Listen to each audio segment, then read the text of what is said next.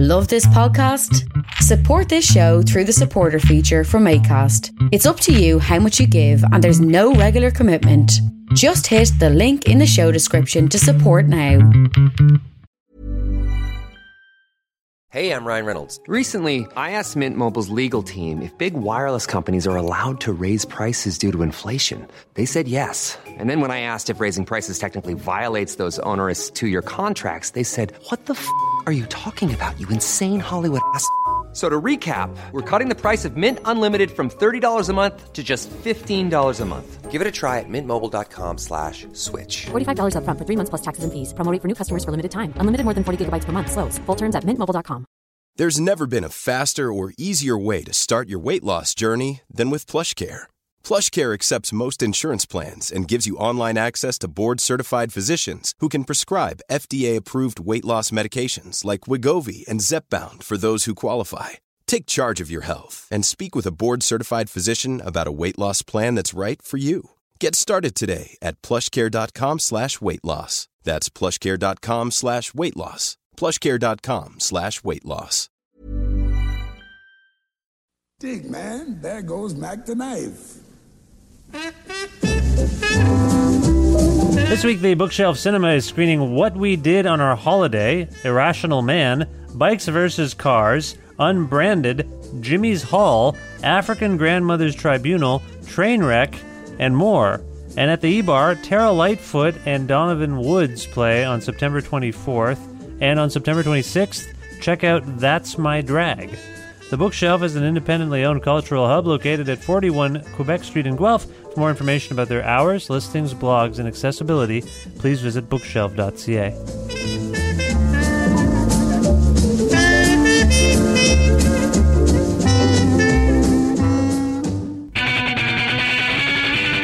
Creative Control with Vish Khanna. If you're hearing this on time and can get to Toronto, please go see Scluris White play a free show at Soundscapes, a music store on College Street in Toronto. Uh, Scluris White were on the show. I consider them friends of the show. So go see them. They're playing uh, this free thing. Uh, it's like a new store on the 24th at 7 p.m. Soundscapes. Look it up. You should go. I'm just saying, just saying that right now. They're also opening for Godspeed You Black Emperor in Toronto this week as well. So there you are. Great, great group. On this episode, a conversation with some uh, alumni, alumni, alumnus, an alumnus of the show, Destroyer. Dan Bejar is back on the show. This time, we're going to talk about his new album, Poison Season, which just came out, and it's remarkable. I'm really a fan of it. It spins my head a little bit. I'm trying to figure it out. Try to get to the bottom of it with Dan, and it's a really good conversation. You'll hear new music from this record as well on this episode. So here it is, myself, Dan Bejar. Enjoy. Go see Scleris White.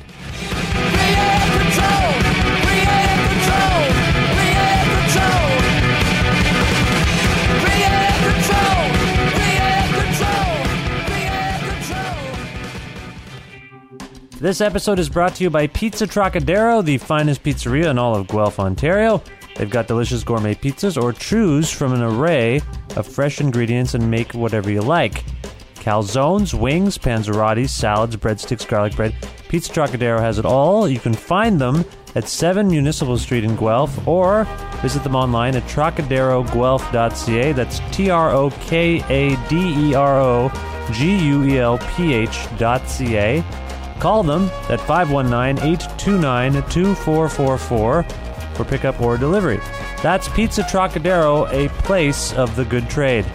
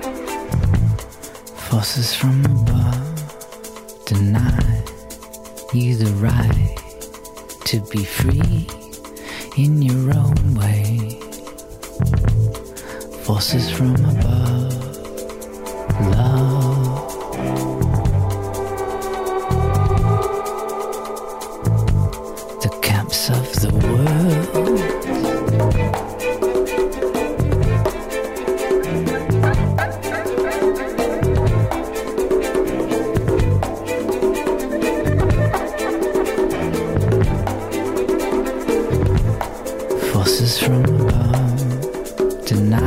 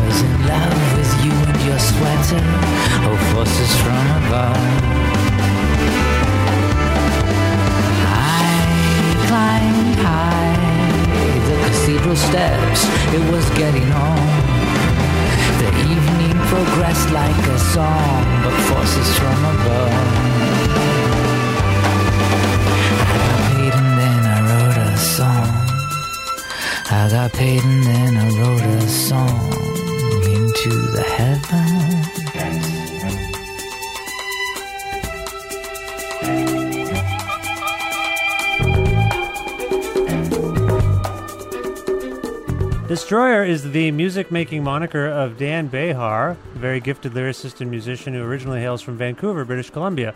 He has been creating an idiosyncratic kind of pop music as Destroyer for almost 20 years and can also claim membership in bands like the New Pornographers, Swan Lake, and Hello Blue Roses, among others. His latest work as Destroyer is a startlingly great new album called Poison Season. It's out now via Merge Records, and it's prompted him to tour the world over the, over the next few months, including Canadian stops in Toronto at the Danforth Music Hall on September 30th and in Montreal at Théâtre Fairmount on October 1st. Here now to discuss some of these things is Dan Bejar. Hi, Dan. How are you? I'm good. How are you doing? I'm pretty good. I stumbled over my uh, intro. That's never good. Oh, come on. It happens to the best of us, I think. You you recovered with grace. I tried. I tried. I'm, I'm, I'm you're not supposed to point out your mistakes either. And now I'm making another mistake. Where, uh, where, where are you, uh, Dan? It sounds like you're near some water. I'm near a street called Commercial Drive, but there's these little park benches, um, kind of by a community center right off, right off of it. But it's kind of like might still be too trafficy. I just moved to a, a park bench slightly farther away. Okay, that's traffic. It's not waves crashing. It's It's not waves, man. Okay. No, I wish I wish I could say I was on the on the Italian Riviera or wherever you want to I mean, screen us. people are listening. We could say anything. We could say where you're anywhere, really. It's true. Yeah, they're powerless against our lies. This is in, you're in Vancouver, are you? yeah, I'm in Vancouver. I'm at home. You're at home. That's nice. And you're leaving soon. So I mean, uh, this is. I looked at your tour dates, and there's a lot of dates coming up. You must be. How do you feel right now when you have all of this travel ahead of you? Honestly, probably like I feel ill at ease. but kind of kind of excited to um like stoked to get on stage, I guess, to actually like to play music for real. Um that so that part's that part's good, you know. Um am I ready to live on a bus for a month and then take like a week break and then go live on a bus for another a few weeks after that? You know, I'm never like i I'm never quite ready, but you f- fall into it, you know, like soldier's duty. Yeah. Yeah, you get you get the hang of it pretty fast. I ask this because I think that there are certain motifs on the record that suggest on the new record Poison Season that suggest that it, it, it could be like a travelogue. There's just a mention of different cities, met, met- metropolitan cities in particular, and I was just curious about your relationship to travel because you don't strike me as someone who would love to be on tour all the time. Uh, but at the same You know, time, you, you seem world, yeah. worldly at the same time. I feel like I've always taken a certain amount of inspiration from um, from being on the road, maybe, or if, like from just travel in general. Um, at least when I was younger, um, when I was writing the record Kaput, I think I took zero inspiration from that and took inspiration from elsewhere. But um,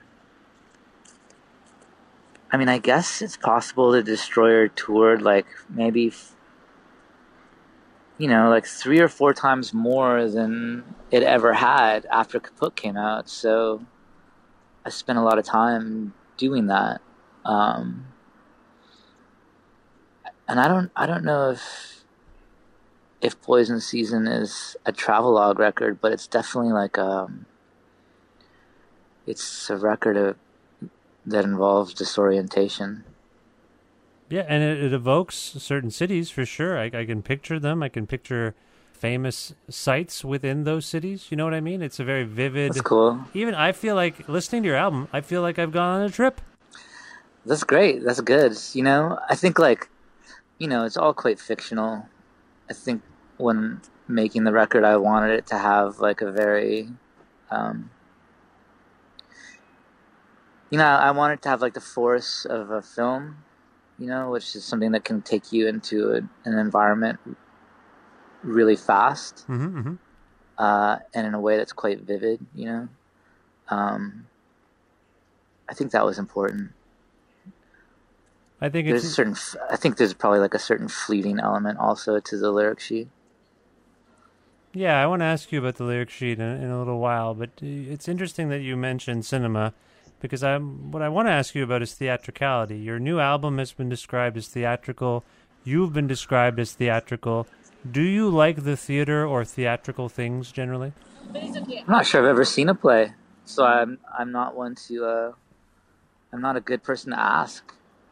You- Um, You've never seen a play at all in your entire life, like not in high school, not anywhere. I kind of remember seeing one in high school. I kind of I've I've really like I've seen them less than any human being I know. I think, um, but I really like reading plays. Uh, maybe it's like my favorite form of literature to read actually, because it cuts out all the boring shit. Hmm. Um, and it's forced to take place in a kind of like a poetic world, just because realism on stage seems blown from the get go. You know, so it has to it has to take place in a universe that's um, you know like just kind of very mythic right away. Uh, I don't know though if I I'm not a theatrical person. I don't think I am. I think I got into a certain uh, American tradition of songs for the first time ever in my life. I, I put myself in in the American tradition, and that tradition happened to be like the kind of classic uh, early mid twentieth century songbook um, that you know has been combed over for like jazz standards and shit like that.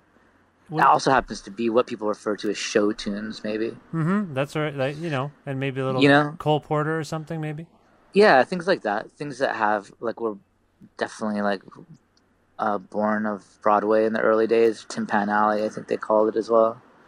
Uh, and I think I got into those songs, I guess, a little bit because I got into jazz records and then I got into jazz singers, and then I discovered that those those were the songs that they sang, and I think kind of infiltrated my singing and even my writing, even though I wasn't expecting that to happen. I just want to clarify: Are you are you suggesting that you are aware that people are ascribing those things to your new record, or are you sort of coming clean and saying those are things that maybe do inform this record? I would say that I think people make, um, I think people make those leaps, and I also think that I got into those songs for the first time ever. So yes, they do, they do inform the record. Yeah. Okay. I just want to Yeah, be. I want they to be. do. I want to be clear on that. Now, do you?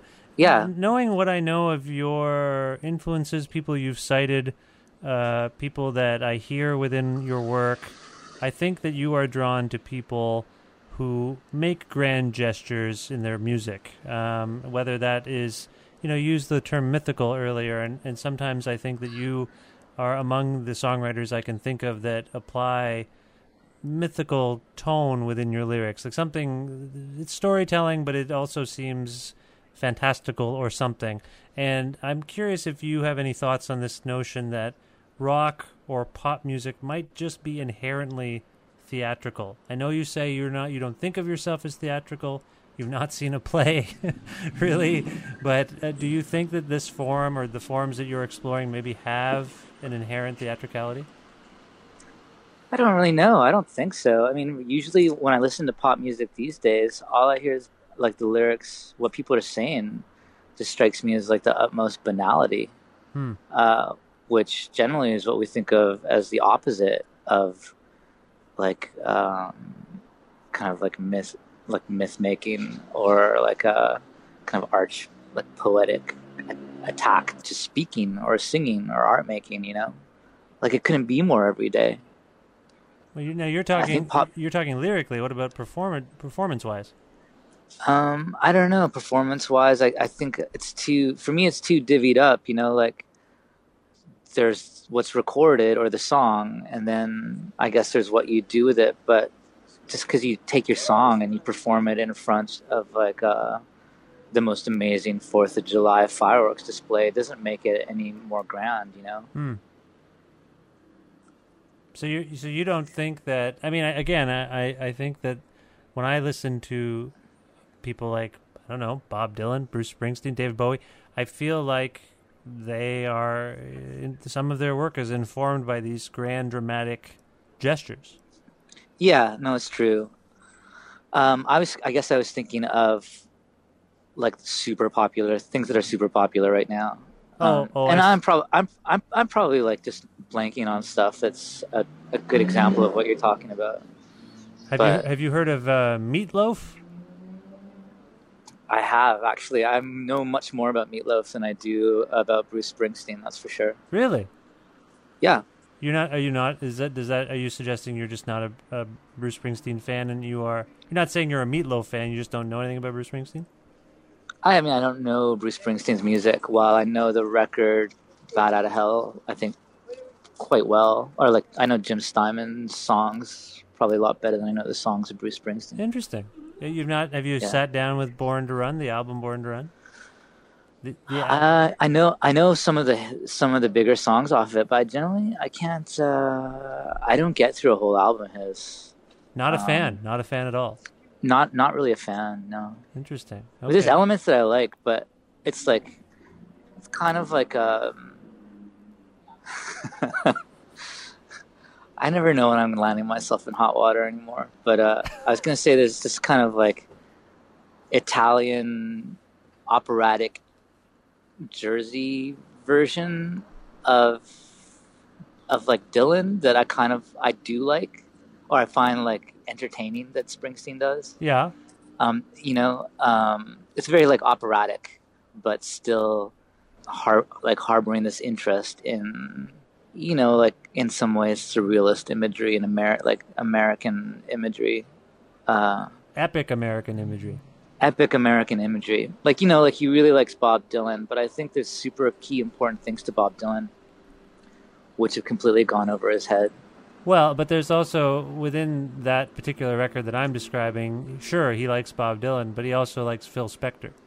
He also Yeah. likes, uh, you know, he likes Motown. I mean, there's that stuff. It is a very American listening experience. It's true. experience. It And- definitely it definitely works as pop as pop music in a way that's way more effective, I think, than like Dylan or Van Morrison, which is probably the stuff that he was really into when he first started. You know. Yeah. Well, I, I, I bring him up not to dwell on him, because, uh, certainly if you're not a fan, but there's there are moments on your record that there's the song Dream Lover that really recalls uh, Springsteen, and I and it's I, I like when this happens when I when I hear a thing in an artist and they say never heard of him or never never listened to that guy. No, but I do know. I mean, I obviously have heard of Springsteen, but yeah, I don't put on his records. You know, I don't. I don't play them. Um, I know, like, there's there's some odd. There's like kind of a like an automatic nerve reaction that happens when people hear a wailing sax. I think like Oh, that could be it. You're I right. think I think a lot of things could remind someone of Clarence Clemons, and then that uh, you know without actually having the song sound Springsteen esque. But um, you'd have to take that up with Joseph, and I intend to. the minute I see him tomorrow. This is uh, Joseph Shabason. He, I remember he went to do these sessions for Poison Season, and then I saw him shortly thereafter, and he said it was wild. He said it was uh, the, the the Destroyer music that was being made was mind blowing to him. Um, Well, I mean, I think Kaput was such a casual thing for him. Like he just came in and uh, had never heard the songs and just kind of soloed all over them for a couple hours, and that was it. You know. mhm. And we just went cherry picking later on when it was when we were mixing the record, and this was kind of different. You know, there was like we wanted kind of more bona fide layered arrangements for a lot of the songs, and um, you know, we we we wrung him dry. Yeah, yeah. Okay. Well, I, I mean, he he sounded pleasantly. He was he was pleased to be exhausted. I think when he got Yeah, back. I think I think it was a tiring weekend for him. yeah, but I think he enjoyed it. I mean, when I spoke That's with him, he really enjoyed it. Now we've talked about uh, theater a little bit. We've talked about you've brought up film. I'm curious again. I don't know if we're going down a, a weird path here, but what about musicals or, or Bollywood film? Do you relate to song-driven narratives at all? Yeah, I guess I have more of a history with that stuff than most most people do. I have really early memories of my parents watching those films, um, and so I do have a history with that stuff in ways that many people I know have no history. In fact, they see it as like maybe the most aberrant, shitty art form that exists, and I am very hard pressed to talk them out of that stance. You know, I got to be honest, but it's in there, it's in me, and I don't deny it. Well, there's something so strangely. It's packaged as this pleasant thing, but musical is about the most surreal form I can think of. Uh, yeah, I it mean, just makes no sense. It makes no sense. I grew up having to watch. I don't think we called them Bollywood films at the time. We just called them Indian movies. And, Yes. And it was weird. There's the every movie seemed to be three or four hours, and and every fight was punctuated by a song and dance sequence, and none of it made So it. cool. It, it is cool, but I mean, at the time, I was just like, "What the hell is that?" Like, I don't Yeah. understand. And so I don't know. I was just wondering if any of those conceits informed Poison Season. Like it sounds like you have the show tunes thing that you were immersed in, and then now I'm disco- like based on this last answer, it sounds like within you there is this musical thread, and I'm trying to. You can hear me. I th- I hope it, this feels like a valiant struggle and not just a desperate one. I feel like there's something in this record that I'm trying to unpack, and it's. I think, I mean, those things are there, and they've probably been there for a long time. You know, it's just that I think Poison Season is probably the most blatant uh, example of me just making a record that is just like quite literally just the kind of shit that I like. You know, Hmm. it's like it's very s- simply laid out as this is just this is just what I'm into, um, unabashedly. So I mean, there's something in my up in my upbringing that maybe exposed me to that stuff. But I mean, really, the thing I kept thinking about before I got started actually making the record was like the song "Mac the Knife," Huh. um, and like and like uh, the Threepenny Opera, and it's also the way that song um, got watered down and Americanized uh, into like this kind of like s- swinging light jazz standard. Um, but that song is like such a dark song, like such a such a gnarly song. And my first plan was to try and cover it. It was going to be like the first song on the record. And I never could figure out a way to sing it. Um, but that has a lot to do with the things I was thinking about. And then there's other songs that are just like, you know, just me being really obsessed with like um, Johnny Hartman and John Coltrane's version of Lush Life, or a couple versions of um, like "I Love You, Porgy," uh, which is a song that kind of tears at me. I don't know why. Um, Huh. So, you know, th- those are kind of like within the musical tradition, but they're also not exact. It's not exactly Oklahoma. It's different, you know. Um, it's like it's like the Holly the Hollywood aspect of it doesn't really interest me, uh, and I don't think that's what I chased after. It seems to me, based on what you're saying, that you, you seem to have become interested and fascinated by interpretation, by misinterpretation, by people uh, taking or adapting other people's work or, or absorbing it in ways that maybe possibly skew the intent of the original. And I'm curious about that. And, and you're, it, it just seems like you're kind of railing against, I don't know, false reproduction or something. I don't really know. I don't think there's any like I don't know what the politics of it are. I know I started getting into the idea of singing singing songs that were out there in the world. You know, it probably first started after Kaput came out, and I was just like, you know, I'm really just gonna explore the idea of me as a singer. You know, I made this I made this this short record of me singing some some Spanish language covers, Mm-hmm. and just like um, I think it was a part of me uh, as a like a way to not get too hung up on my own writing, you know. And I thought it was important to think of to be a singer first and a writer after that, or like for me to write the kind of material I'd like to sing, but for that not to be the kind of be all end all of it.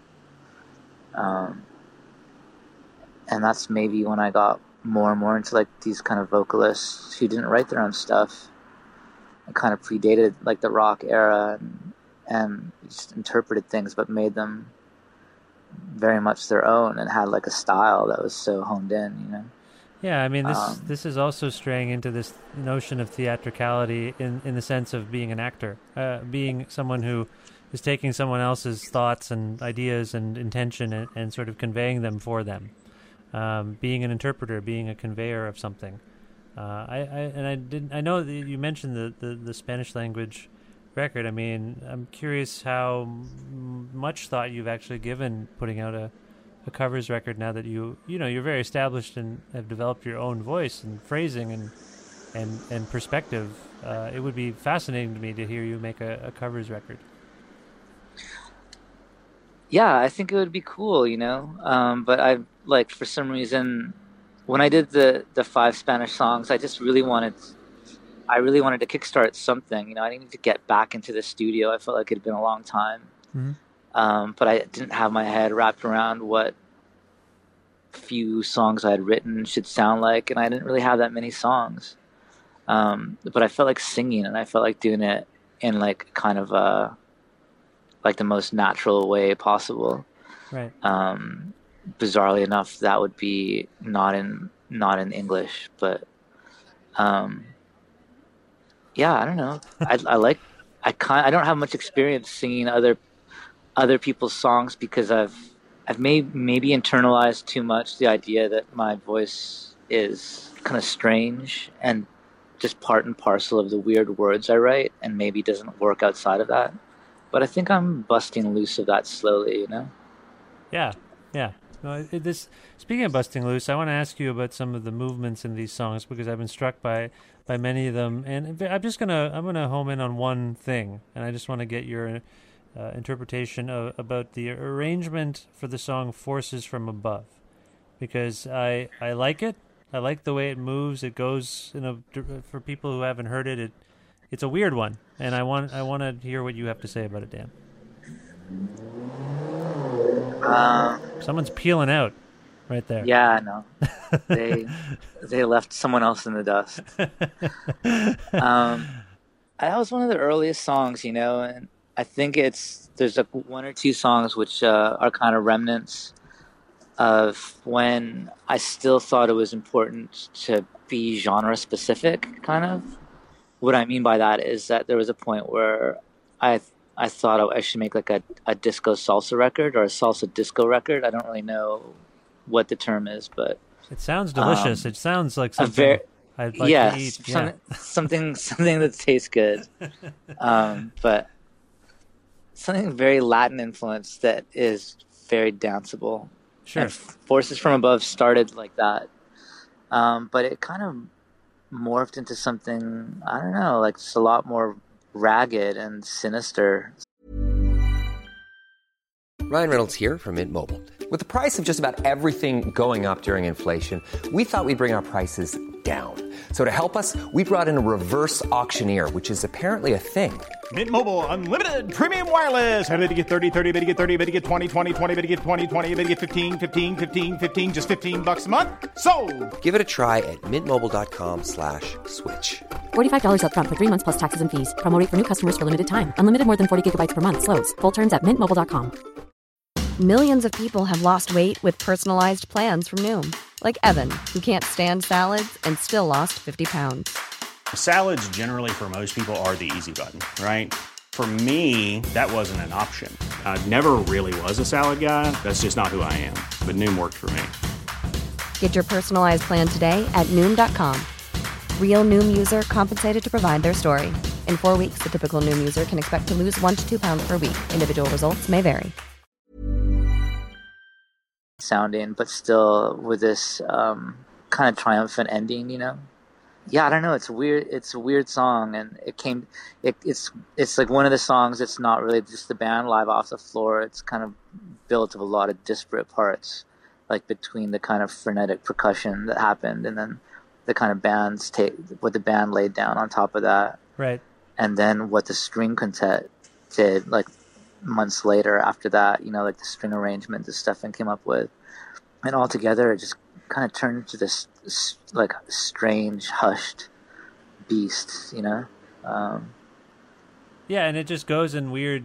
It, it seems to be going in a direction that makes sense, and then towards the end, it swells into something else completely. Yeah. So I and I, I it's interesting that this was one of the earliest compositions because when I when I hear it, knowing that, it feels like it's some some amalgam of what the album intended to what was intended to be and what it became. Um, in terms, i think i mean i think the song changed a lot over the course of over the course of a year you know because at one point i wanted it to be just like just like a kind of a groovy song with with weird lyrics but then i don't know when i laid the vocals down and when josh laid his his parts down um, just the way the band played it there's just like a kind of a tension that ran uh, that ran all the way through it and started to be much less of a feel good number, um, which in the end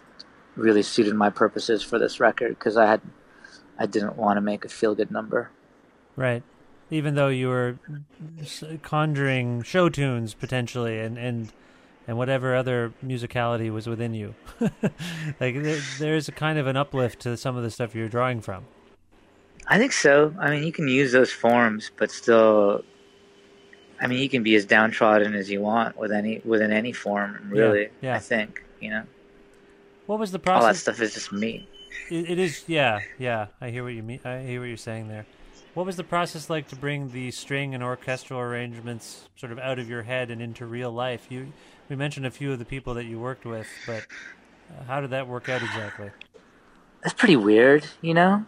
Um, it happened very independently from the rest of the music, so there was definitely like an element of anticipation and suspense. And if this doesn't work, we're fucked. Because at that point, I had kind of given a lot of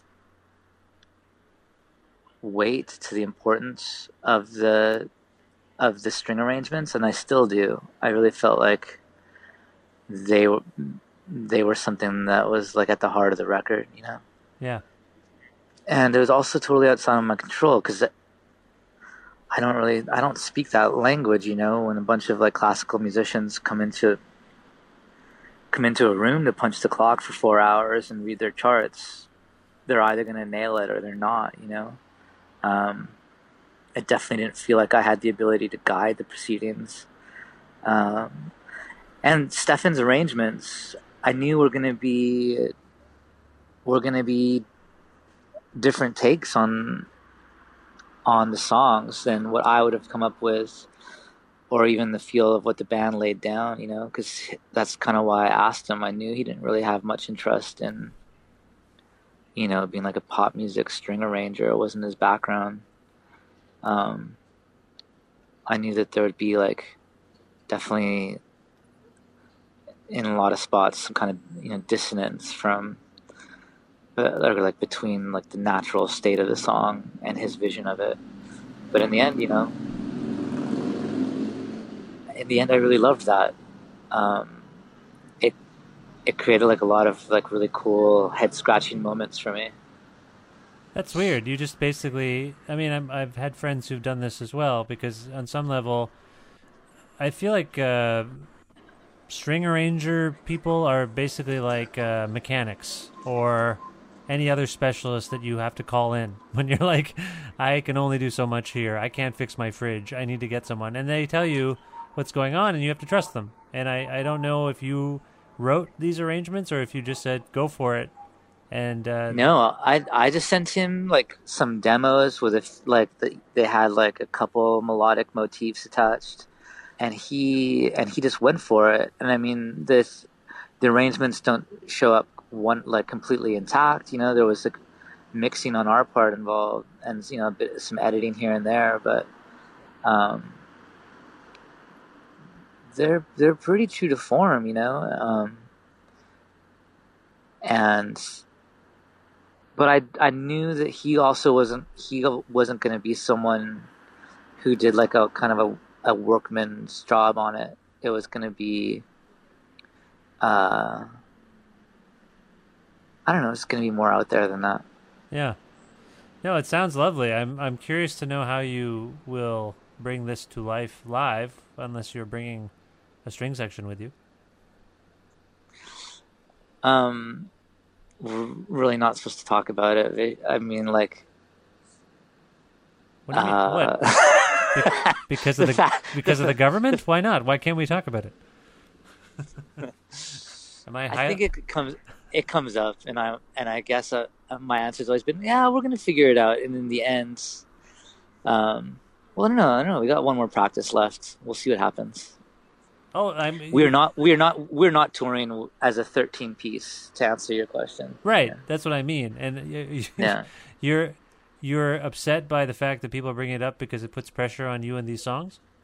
not at all. I'm just joking. Okay. I just think it's like it's definitely been something that's you know forced us to rearrange things and attack the songs in different ways, and I think that's that's good. Uh, like replicating things has never really been the Destroyer forte live.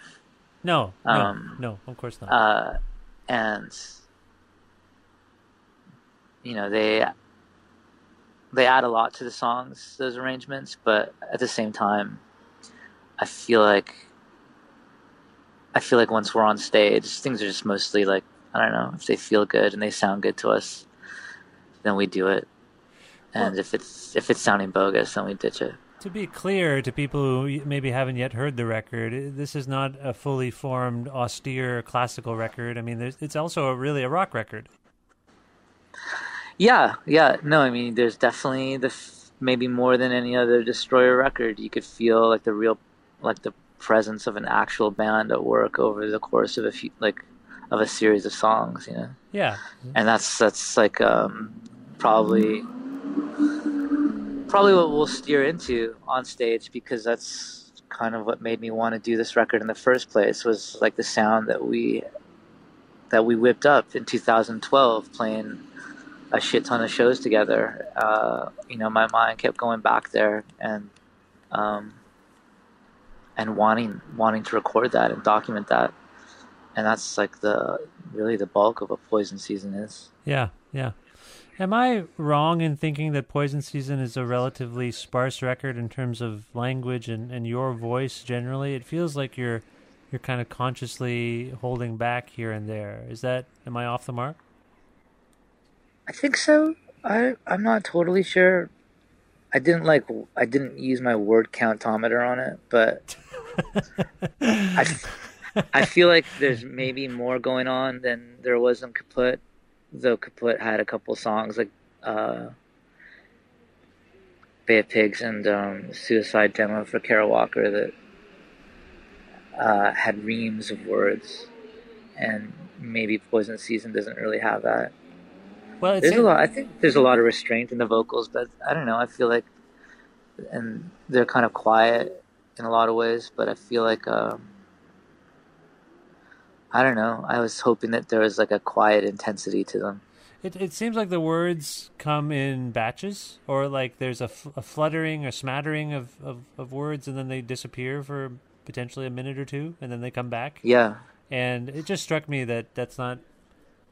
I don't know. I mean, I think you've done all sorts of things, so it's hard to say that this is definitively different um, because you've made very dynamic records, as you say. Um, but I just wondered about it. It seems to suit the the the, the tone and I guess maybe I, I don't want to use the word drama, but it seems to suit the arc of the songs to kind of come in and out the way you have been. So I, I just wondered if yeah. if that's just part of it. Is it a narrative device? Is it a is it is it something from? I don't know. I was just curious about it. I think that's like just the way I'm going. That's just the way. That's just the path.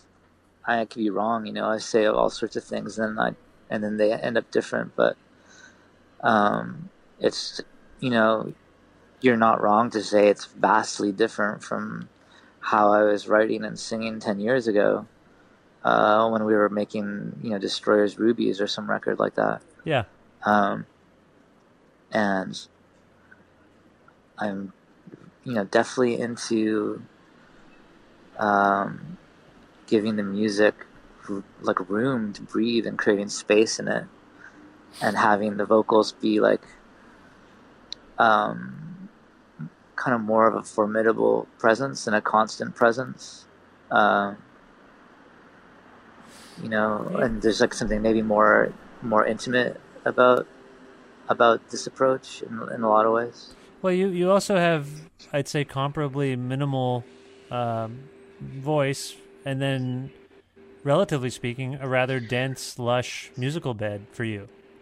You know, you mentioned having Yeah. a real live band with you and, and all these strings and yeah, it's weird, man. It's weird. I think at the end of all of this, I just think it's weird, and I'm trying to figure it out. I like it a lot, but I think it's weird. I think it's a pretty strange record too. You know, it's like um, I really like it. It sounds like um, the style of record that's closest to me. You know, Yeah. But it's also yeah, like very kind of strange. It's just like in some ways like a very placid and resigned kind of singing. In other ways, the record seems like completely unhinged. Yeah, it's a, it's a it's a, it's totally strange. You know what I mean? Yeah, it's a, it's very much a, an emotional roller coaster or something. I, I don't know how to describe it. Um, we, uh, some of us anyway, have been thinking a lot about America over the last, particularly the last little while. It's been a volatile place, and and you, as a marker on your record, sing quite a bit about Times Square, or at least that uh, when I hear it, I'm thinking of the most famous Times Square. And I was curious, as a place and a concept, what does what does Times Square represent to you? I don't know. I never gave it a second thought till I wrote that song, you know? Um, I was just kind of like strumming the song. I hadn't picked up the guitar in years to write a song. And I started kind of making up this song on the spot that had like a very, you know, kind of 70s Lou Reed style Yeah. uh, kind of lope to it. And um,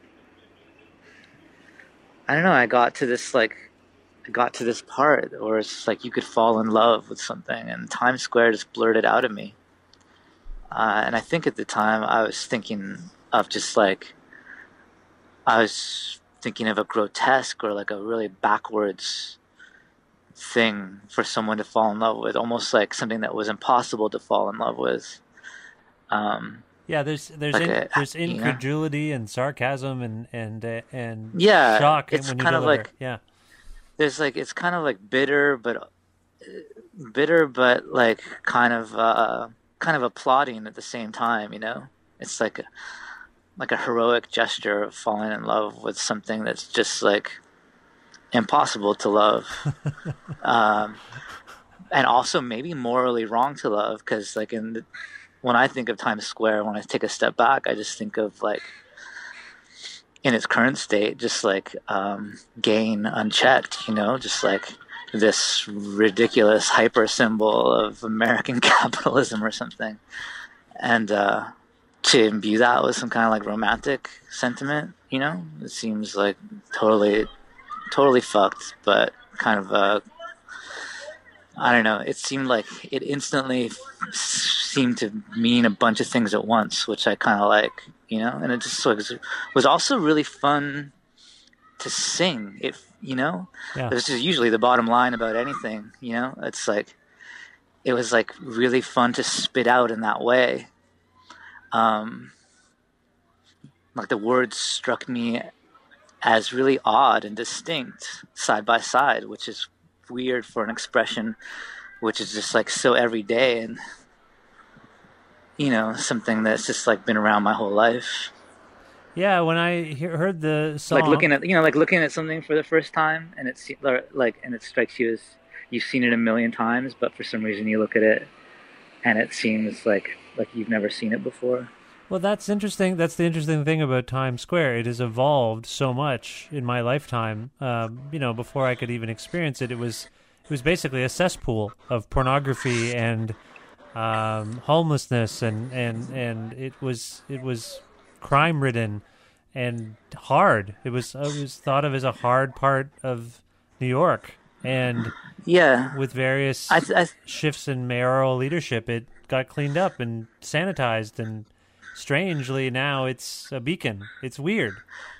Yeah, I guess it. I guess the fact that it's gone through so many, so many versions of itself, you know, was something that I liked. Um, especially because, like, as a kid, I just associated it with this kind of taxi driver version of New York. Yeah, yeah, yeah. Totally. And Taxi Driver is like a movie I'm really into as far as like well, I love the soundtrack and I just love the physical quality of the movie. Absolutely, yeah. Um, it's something that I think I was actually probably more than like um, more than like Fellini movies, which I also or like Eight and a Half for La Dolce Vita, which Yeah. are movies I was thinking a lot about when making Poison Season. I think Taxi Driver is like something that I was thinking about a lot as well. And just like Times Square being the like the original home of uh, you know kind of like 1920s kind of Broadway glitz and glamour, and then Yeah. what happened to it after the war, how it just like kind of became dissolute, uh, and then cleaned up in in the late 80s and 90s. You know. Yeah, yeah, no, I, I, I, I'm starting to get the sense that whether you like it or not, there's all this something is is magnetizing you to New York with Broadway. I don't know. I, it's strange. It seemed it seemed like the record had something invested in uh, in every single one of those eras. yeah, Though I'd never really thought about it until just saying it right now. But and and you've never lived in New York. You don't have a particular affinity for New York. I mean, I spent some time there, um, like 14, 15 years ago. I've never lived there. Um, I've never gone out of my way to go there. I don't think about it. so I think, uh, you know, a lot of people, because the song happens three times, thought that it was like a real, like, kind of linchpin for the record, which wasn't, which isn't really the case. Um, you know, that happened for very specific reasons.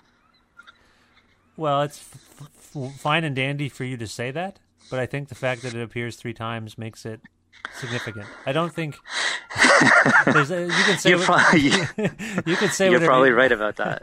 you can say whatever you want to me, but I have the evidence that it's significant because it's on the record three times. So, uh, yeah, I guess, yeah, yeah. I mean, I guess you're right. I know, I know what it's doing there, and I know that it's, um, it's not like I wrote the rest of the record around that song, but I guess it is the framework of the album. That I guess that much is undeniable, just because it's laid out for anyone who wants to listen to it. no one can argue that. Yeah, it's true. No, I can't. I cannot even Least of all myself. you. Yeah, you can't. Yeah. You're not gonna win. no, I- yes it, it for me it's like it when we laid out when we split the orchestral version in half and laid out the record the way we did, um, some I don't know things just really came into focus, uh, and I, it felt it felt good. So it has that power at least. I think it works. I, I, I think there's something going on that you and I are not going to be able to figure out tonight, but I think uh, there's something going on on this record, and, and uh, this helped. This helped me a little bit. Thanks, Dan. I appreciate. Okay. The, appreciate the time. All right, man. What's uh, what's next for you? What's going on with Destroyer? Beyond the touring, I think in and about in about five minutes, maybe less. My wife and daughter are going to pick me up off this street corner. uh-huh.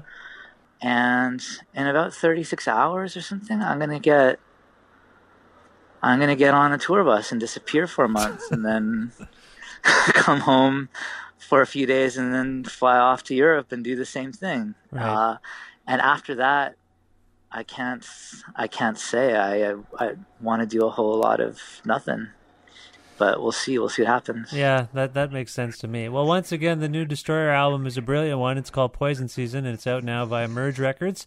And he's touring the world over the next few months, as you just heard, including Canadian stops in Toronto at the Danforth Music Hall on September 30th, and in Montreal at Théâtre Fairmount on October 1st.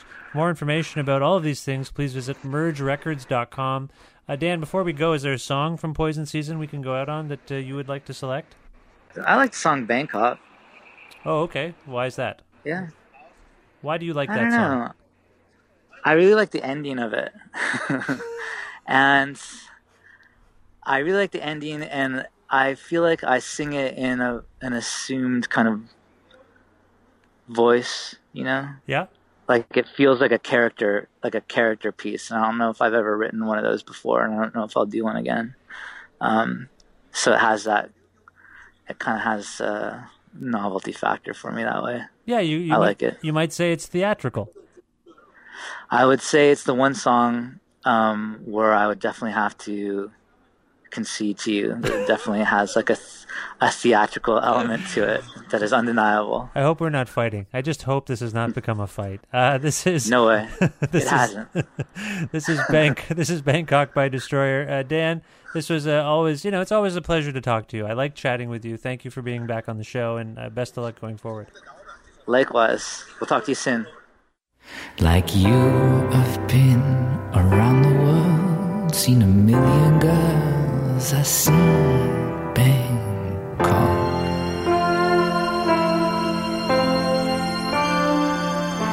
I've seen Bangkok.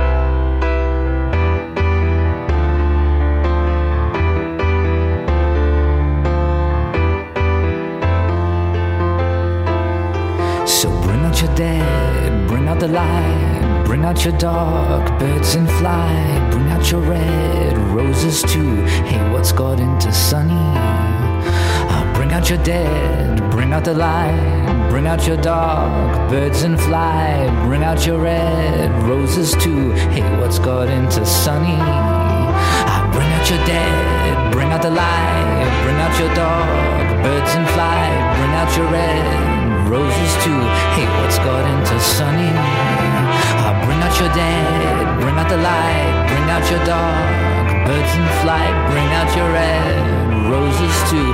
Hey, what's got into sunny?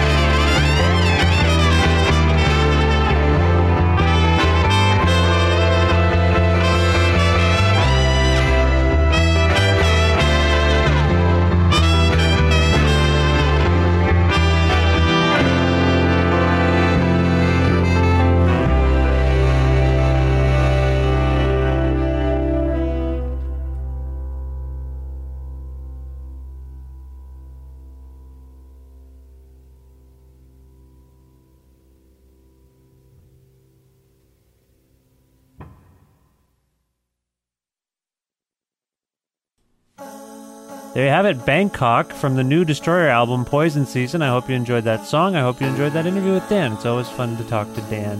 He's a thoughtful, thoughtful guy. Hey, you can subscribe to Creative Control with Vish Khanna on iTunes. You can listen to it and like it on audioboom.com. You can go to patreon.com to make a flexible monthly donation to the show. Keep it going. And you can also go there to view uh, the t shirts that I have for sale for the show. You can also like and be a part of this show's Facebook page. Uh, you can follow us on Twitter at Vish Creative, and you can listen to the show on, or at least a version of this show, on Wednesdays at noon Eastern Standard Time on CFRU 93.3 FM if you're in Guelph or the KW region. Also, you can listen to it anywhere in the world at CFRU.ca. It's mostly this show, podcast version, but sometimes it's different and exciting and interesting, and uh, there's a lot more music sometimes. So check it out. That's it for me. Uh, oh, just an update. Uh, if you've been on the Facebook page or followed the Twitter, I'm working on this Drive Like Jehu documentary. It's very close to being done. I'm just gonna finish a section and then give it a couple more passes. It's one of those things where every time I listen to something, I want to fix it. And that can only go on for so long. That's why it's nice having the deadlines. You just put it out and hopefully it's good. But I'm tinkering with this thing, but before long there will be a, Drive Like Jehu documentary that I'm very proud of and excited to, to, share with you. It's uh, the first of what I hope will be a series of documentaries that I produce uh, for the show, so stay tuned for that. And another upcoming guest to tell you about FFS, Alex Kapranos from Franz Ferdinand and uh, Russell Mael of Sparks. They've those two bands are together. They're FFS. They're going to be on the show sometime soon as well. So there's a little update. That's it. All right. Take care. Talk soon.